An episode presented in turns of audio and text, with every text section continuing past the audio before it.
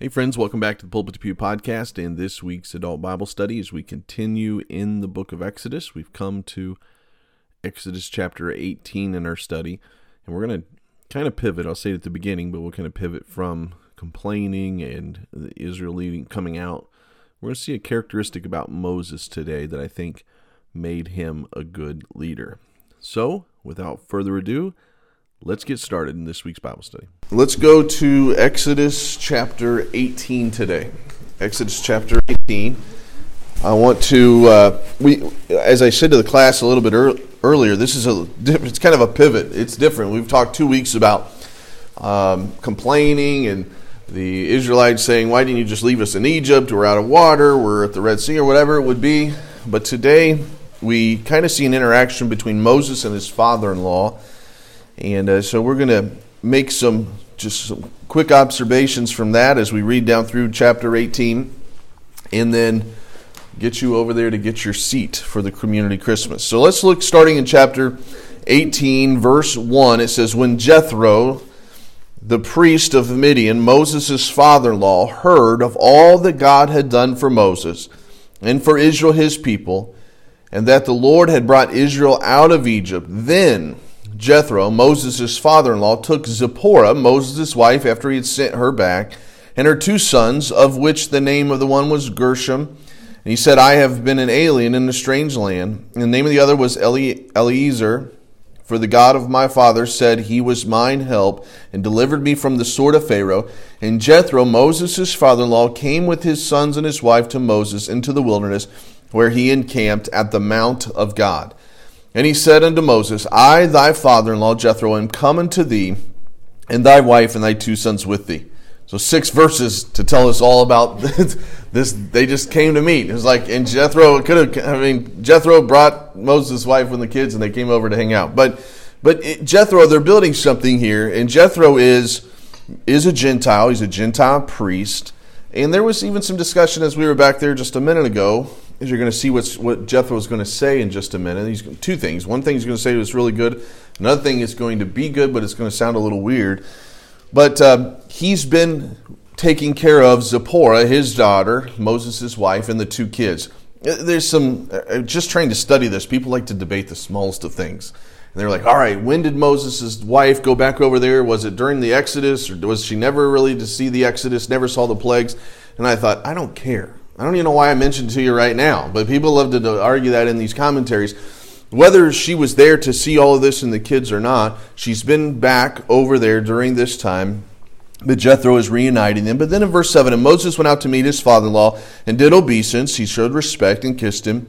I won't do that to my father in law, but that was the custom in that day. All right, so no kissing going on there. But kissed him and asked each other of their welfare and, and came to the tent. And Moses told his father all that the Lord had done to Pharaoh and to the Egyptians for Israel's sake, and all the travail that had come upon them by the way, and how the Lord delivered them. And Jethro rejoiced for all the goodness which the Lord had done to Israel, whom he had delivered out of the hand of the Egyptians.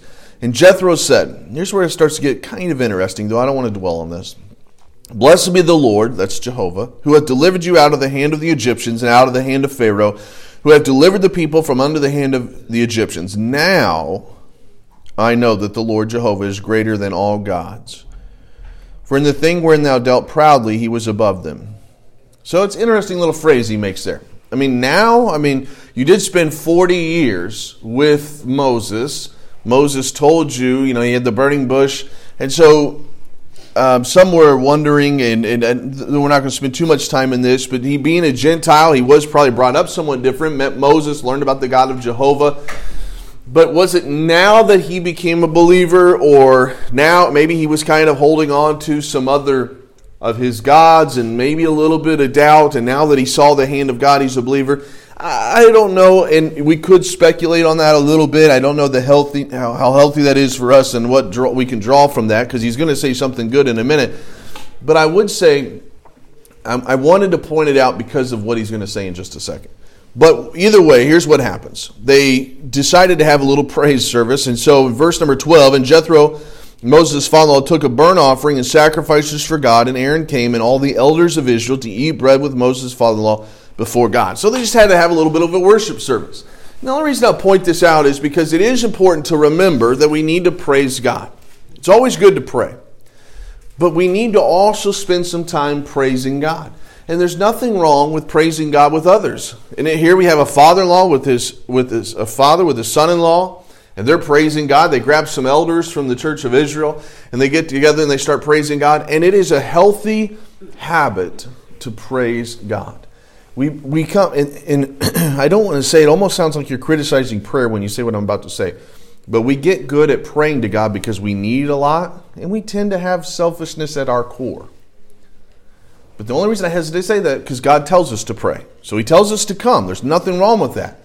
But on the flip side of that coin is we need to also remember when God does come through, and even when He doesn't, even when He's delaying, but we need to have that heart of praise. So I like in the midst of all of this that Moses is kind of able to get away from the two million people with some family and just spend some time praising God. And over the next month, you're going to be spending some time with family. And I hope that you get a chance when you're with family to praise God a little bit. Don't be hesitant to talk about God. You know, maybe some of you have some different families dynamics than maybe we are going to have, but spend some time just thanking God. Because the reason we celebrate this time of year, and I don't need to tell you guys this, you're here at Sunday school at 10 o'clock, I know. But all of this, caught up in everything that's going on, is Christ. And that's who we worship and that's who we praise because he is the Lord Jehovah. He has taken care of us. And so Moses just has a moment here where he could just sit down with family and praise God. But then he's going to get back to his day to day life.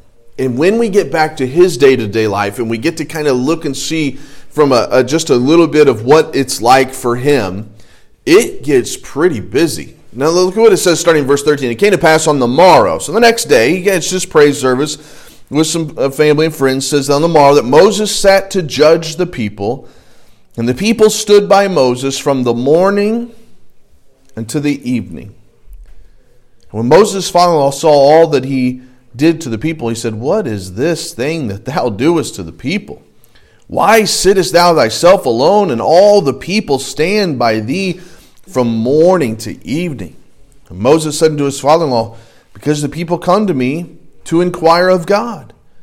When they have a matter, so there's something that's happened between one family and another, or one person and another, they don't know how to resolve it. There's no system, no court. I mean, this is the early stages of this nation. They don't have any sense of government. So the only thing they know to do is to go to their leader, the one that they obviously have seen God's hand on, and they say, We need you to inquire on this for us. And so he says, I, in verse 16, they, verse 15, they come to me to inquire of God. When they have a matter, they come to me, and I judge between the one and another, and I do make them know the statutes of God and his laws. Let me stop there for a second. Just imagine that. So from all day long, I'm going to move this. All day long, he just sits here from morning to evening, and they come.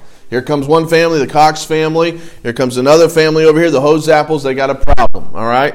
Chris has been picking on Jim. Got a problem here. He's coming across his property grounds, or they don't have property back then, but let's just go with it, all right? Just go with it.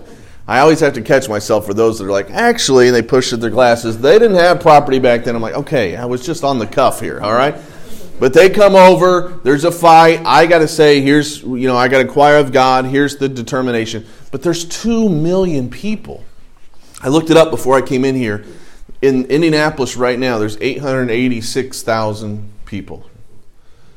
So double that. Now, my brother, who's one of those guys, when I said that to them earlier, he goes, "Well, you know, some of those are kids and they don't have dis." Okay, thank you. so, so 886 is a lot better. Oh, 886,000. Actually, he just sit there all day. It's easy, Moses. All right, I'm picking on my brother. But even if you take out maybe maybe a kid or two, and you got some issues, even if even if you had 750,000 people, that's a lot of people. You get that much people, there's going to be problems. And so he's sitting there from morning to day because he doesn't know what to do. He doesn't have an answer. Everybody's coming to him as the leader. And so he's just trying to do the best that he can with the information that he has. So he's sitting there from morning to noon. And then his Gentile father in law, and I'm not saying that in a negative way. I'm saying, but his Gentile father in law, who maybe, arguably, just kind of solidified his belief in Jehovah, maybe, because he says, Now I believe that father in law comes and says, Hey, Moses. Now I'm going to add this part. Moses who led the Exodus, Moses who parted the Red Sea, Moses who saw burning fiery bush, Moses who knows the Lord Jehovah. You're the closest person to Jehovah right now. Hey, Moses, I don't think you're doing this right. Now, how would you take that? Now, some, I mean, I, I think Moses, especially after Moses has been sitting there for a long day dealing with all kinds of drama. If we just have to do like an eight to five or something like that, dealing with drama, and we can clock out. We're like, huh. He's dealing with the drama all the time, all the time, and his constant problems being brought to him, and all of this is going on. And then Jethro says, "Man, you know this thing you're doing is not very good." I don't think he was saying it in a critical way, so don't let me try to lead you that way. I do think he meant it from the sincereness of his heart. But what I love about Moses, and the main quality I really want to see today, is, is a lesson today about leadership. But one of the best things about Moses I see here is his humility. His humility. He didn't get to the point where he said, Hey, you don't understand. I'm the one carrying this rod. This rod part of the Red Sea, this part, this one, I just touched the water and it was. He didn't get that way. He listened. Look at what happens. It says, this is a huge fly on my Bible. All right. It says in verse number uh, 17, And Moses' father in law said unto him, The thing that thou doest, it's not good. Thou wilt surely wear away. I love that phrase. He was concerned for his son in law. He's saying, You can't continue to minister this way without just killing yourself. Have we not been there? I mean, and sometimes this happens, and as, as a people, and I'm not a pastor of this church, so it's good to have this conversation with church people. When, well, unless he listens to the podcast, our pastors don't know. But a lot of churches do this. They they allow they put their staff to a position. We don't here, but they put their staff to a position where they got to do everything, and they wear away. Like you you can't lead an organization. You can't. You you have to have staff. My wife leads an organization in Greencastle, her her part of it, if she had to do that by herself, we both would go crazy. I mean, it would be crazy, and we already are both going crazy, and she's got a lot of people to help her. I mean, there you can't, as a leader, you will wear yourself away if you don't learn to delegate. But right now, he's not delegating. He doesn't know. He has not been led in this way. And so he says, You're going to wear away both thou and this people that is with thee, for this is too heavy for thee. The same heavy that he used in a chapter or so ago when he was lifting up his arms in prayer, and it says this, this and he says his arms got too heavy, and then Aaron and Hur came alongside and lifted him up. The same word now. So in that sense was the lifting up of his arms to, for his people. But in this case, it's the listening to try to help his people, to keep a unity among his people. He said, It's just too heavy, you're going to wear away. He says, Thou art not able to perform it thyself alone. He says, Hearken now unto my voice. I will give thee counsel, and God shall be with thee. Be, be thou for the people to Godward, that thou mayest bring the causes unto God. And thou shalt teach them ordinances. So he says, here's his plan. You're going to teach them the ordinances of the law. So you don't have to just sit there the whole time. You start, there's a process, but you're going to teach them the ordinances of the law and shalt show them the way wherein they must walk, and the work that they must do. Moreover, thou shalt provide out of the people able men, such as fear God, men of truth, hating covetousness, and a place such over them to be rulers of thousands, and rulers of hundreds, and rulers of fifties, and rulers of tens, and let them judge the people at the seasons. And it shall be that every great matter they shall bring unto thee, but every small matter they shall judge so that it shall be easier for thyself, and they shall bear the burden with thee. All right, so here's his strategy. It's a good one. I've heard a whole lesson in a leadership training once on this whole chapter, but but what Jethro was suggesting to Moses was, hey Moses, you start with the foundation of teach the people the law and the statutes. And it shouldn't just be that one person holds all of this truth and knowledge. There was a denomination at one point that really believed, and you'll know by what I say in a minute, that the congregation shouldn't know the Bible, only the priest. Now, this, I've been told, has switched a little bit. But they would say at one point, you don't need the Bible, we'll tell you what the Bible means. I always want to take the exact opposite approach. It's good to hear teaching and preaching, the Bible tells us that, but go home and study the Bible for yourself. Learn the Bible. Because our pastor is not going to come to your house on a Tuesday morning when you're trying to coach your kid or when you're in a conflict with your spouse and say, hey, actually, okay, here's what the Bible says in this on a Tuesday morning. It's not going to happen. But you can sit down with the Word of God or the Spirit of God in your heart could bring some truths to mind that you've been reading in your devotions and say, here's how we handle it. It's called individual soul liberty. We need to spend time with God every day. And so any any type of um, any type of church or organization or spiritual organization that's going to say, hey, you know what, you have to come to me and I will teach you what the Bible says, there's a problem right there. And even in some some Baptist churches in the past, 70s, 80s, real strong, was kind of the mindset that the pastor was like, hey, you don't buy a house unless you talk to your pastor first. You don't do this until you talk to. your There's wisdom in talking to godly counsel, but you have to make a decision for your family, and you're responsible to God. We don't have a pope over us in a sense. And so we have to be careful if someone says, I have the, the edge on the Bible, nobody else does. No, no, no. God in our country has given us the Word of God to take and to learn. So Moses, he said to Moses, I think first you start with that foundation of teach everybody the Bible. Let them know the I shouldn't say the Bible because there's again that person's going to come up and say they didn't have the Bible, Brad. Okay. Teach them the statutes that God has laid out so far, okay? Teach them those statutes. But then he said you need to divide. You need to divide this up. You got one that's, you know, someone that's over thousands, someone that's over hundreds, someone that's over tens. And then if there's some there's a problem, they, they kind of come and talk to the person that's over tens. If they can't resolve it, they go to the next person. And eventually, big things, kind of like our Supreme Court setup. I mean, if you can't make some decisions on the lower level, it works its way up to Moses, and Moses inquires of God. But he was trying to get him to delegate so that he wouldn't wear out. There's a great lesson here on delegation. And this is not a leadership class necessarily, but in our lives, we've got to learn even as leaders, we got to be able to delegate. If we don't delegate and we take it all upon ourselves, you will eventually wear out. And part of that is uh, there's several reasons why. Sometimes we just don't have the help, but other times it's kind of we can get prideful and we're like, well, no one can do it as good as I can. Well, then maybe you need to teach them. And there's a rule, a principle in leadership. Like if they can do it 80% as good as you, then just have them do it and, and let them do it because it's going to free you up to do some other things. And so you it, it, you don't have to micromanage. You don't have to sit there over them. I'm getting off. I'm going to go down the books I've been reading. But you don't have to do all of that stuff. But you do need to learn to be able to delegate, or else you're going to wear yourself out. And so that was the basic advice that Jethro gave to Moses. Now, Moses, how are you going to respond though? Because he's a Gentile guy. That's that. You know, he's your father-in-law. All of these things are coming. And Moses responds by hearkening and implementing it to the people immediately. It's a spirit of humility. You think about it, he, a couple chapters ago, people are whining and complaining to him, and he's getting frustrated with these people, and he goes to God in frustration. But now he's got someone close to him that comes to him, and he was willing to listen.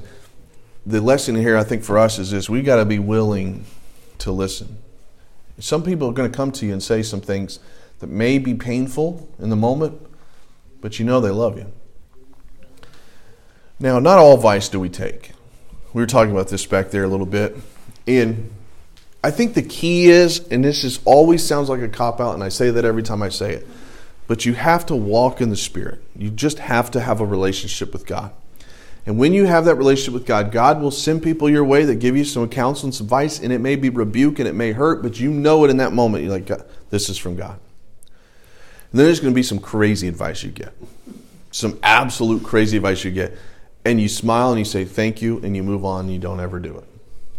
Why? Because you know it may not, that's not biblical. I was walking in this, I have some time. I told you I'd get you to your seat, all right? I was talking to, uh, I was talking to someone, I can't get into details, but in my office, and they were talking about some spiritual. It always turns spiritual because I always say, "What do you do?" And I always make a joke like, "I don't know anything about banking." I said, "I got my master's in Bible. I don't know anything about banking, but I'll try to figure it out." You know, and I just try to lighten it up a little bit. Then always leads to a conversation about Bible and in church. And one guy got into that. Well, then I left, and I went to someone uh, someone's office, and I was uh, I was getting ready to take the mail, and I was talking to him, and that person was telling me a story. And they said that they went into this general store, the general store in Cloverdale, and they came up behind it. They went to get a drink, and there was a guy pivoting back and forth, pivoting back and forth, trying to decide what drink to get. And he was just standing there. So he, this guy's just standing there waiting and Like, man, get out of the way. And the guy's pivoting back and forth. Couldn't decide between like a Coke Zoke Zero and a Pepsi Zero. I mean, he was just going back and forth. Finally, he turns around to the guy I was talking to. I'll leave him nameless. And he said, he said, hey, we got to be ready. There's a storm coming. And the guy I was talking to was like, well, I, I, didn't see the weather. I didn't know there was a storm coming. I'm sorry. Okay, I'll be prepared. He's like, no, no, no, no, not that, not that kind of storm. Spiritual storm's coming. And, and he's like, oh, okay. And he's like, well, are you talking like a flood or what are you talking about? And because the, the guy started using them, kind of mixing his metaphors and saying the water's going to get up to your neck. And the guy I was talking to was like, well, I mean, I, I, mean, I don't know. There's, there's a promise. He knew a little bit of Bible. He's like, there's a promise of no flood, I think, again, or something about them rainbows. And, and the guy's like, no, that's not that. I'm just using it metaphorically. And the guy, and he kept going back to the water. And finally, the guy that I was talking to said, well, at least I got Jesus on my boat. And he said that kind of threw the guy off. But then, as I'm sitting in there talking to this conversation, the guy says something to me. I'm on, I don't know why I'm telling you the story, but he says to me, he says, Well, he said, I understand you got Jesus on your boat, but then you better do some good works because if you don't do those good works, it doesn't matter because you got to be able to, you know, you know, Jesus did some of it, but we got to do the rest. And now I hear this, and I'm like, oh no, you know, this isn't true. And it, I'm like, I got now. Do I deal with this right now? Do I get fired at work if I deal with this?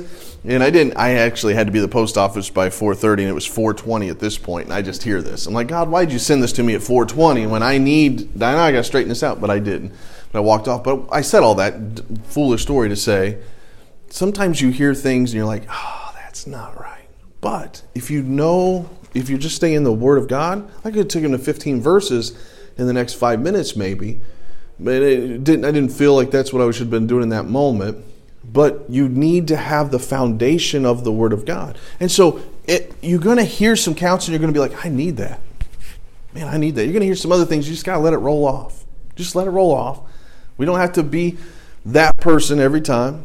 No, but you got to stay sensitive to the Lord because sometimes the Lord's saying, hey, talk about this, deal with this. But I, to get back to my point, I got sidetracked with that story because I was thinking about him pivoting and him talking about Jesus on his boat.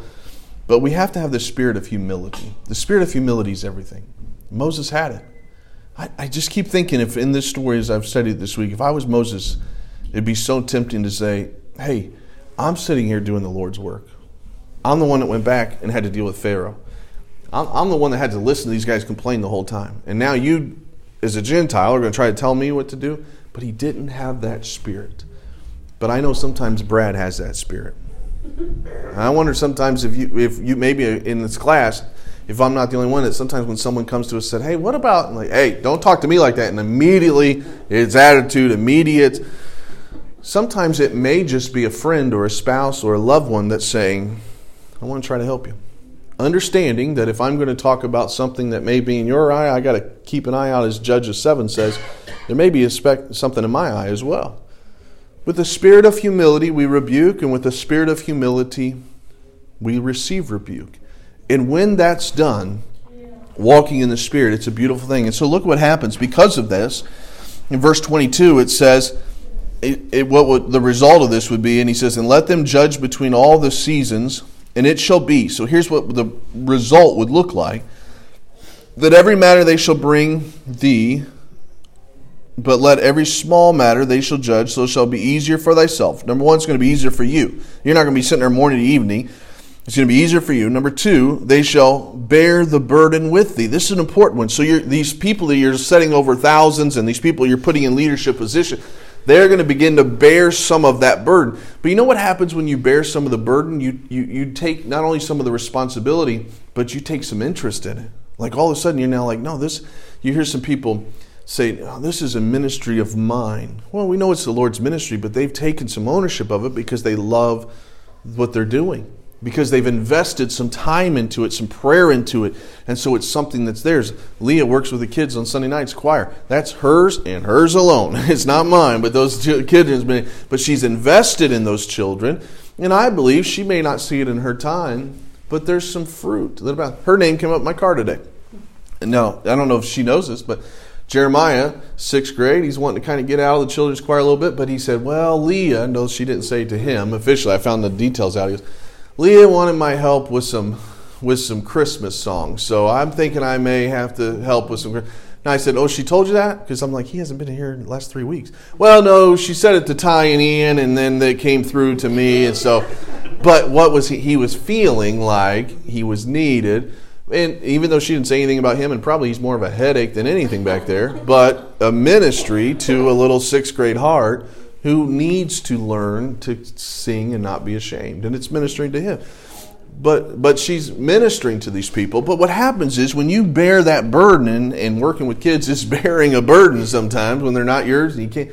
But you, when you start to bear the burden, you take some ownership and you have a ministry. And that's what he's saying. Hey, you're doing all this by yourself, Moses, but you're not doing anybody else a favor. Allow them to minister and serve God. And so they'll bear the burden. And the third thing that comes in verse 23 if thou shalt do this thing, and God command thee so, then thou shalt be able to endure, so you're going to last. All this people shall go to their place in peace. There's going to get more work's going to get done. You, you can't have two million people and get a lot done when one person, it all funnels to one person. Same thing in a church of 200 people. We can't get a lot accomplished if everything has to funnel to one person who is not tech savvy at all. My dad, all right? If it all has to funnel to him, it's, we're going to have some trouble, but he de- he's got to delegate, and he, as he has, and that's how a church functions. And I could make a parallel, but I don't want to make take more time than I've told you.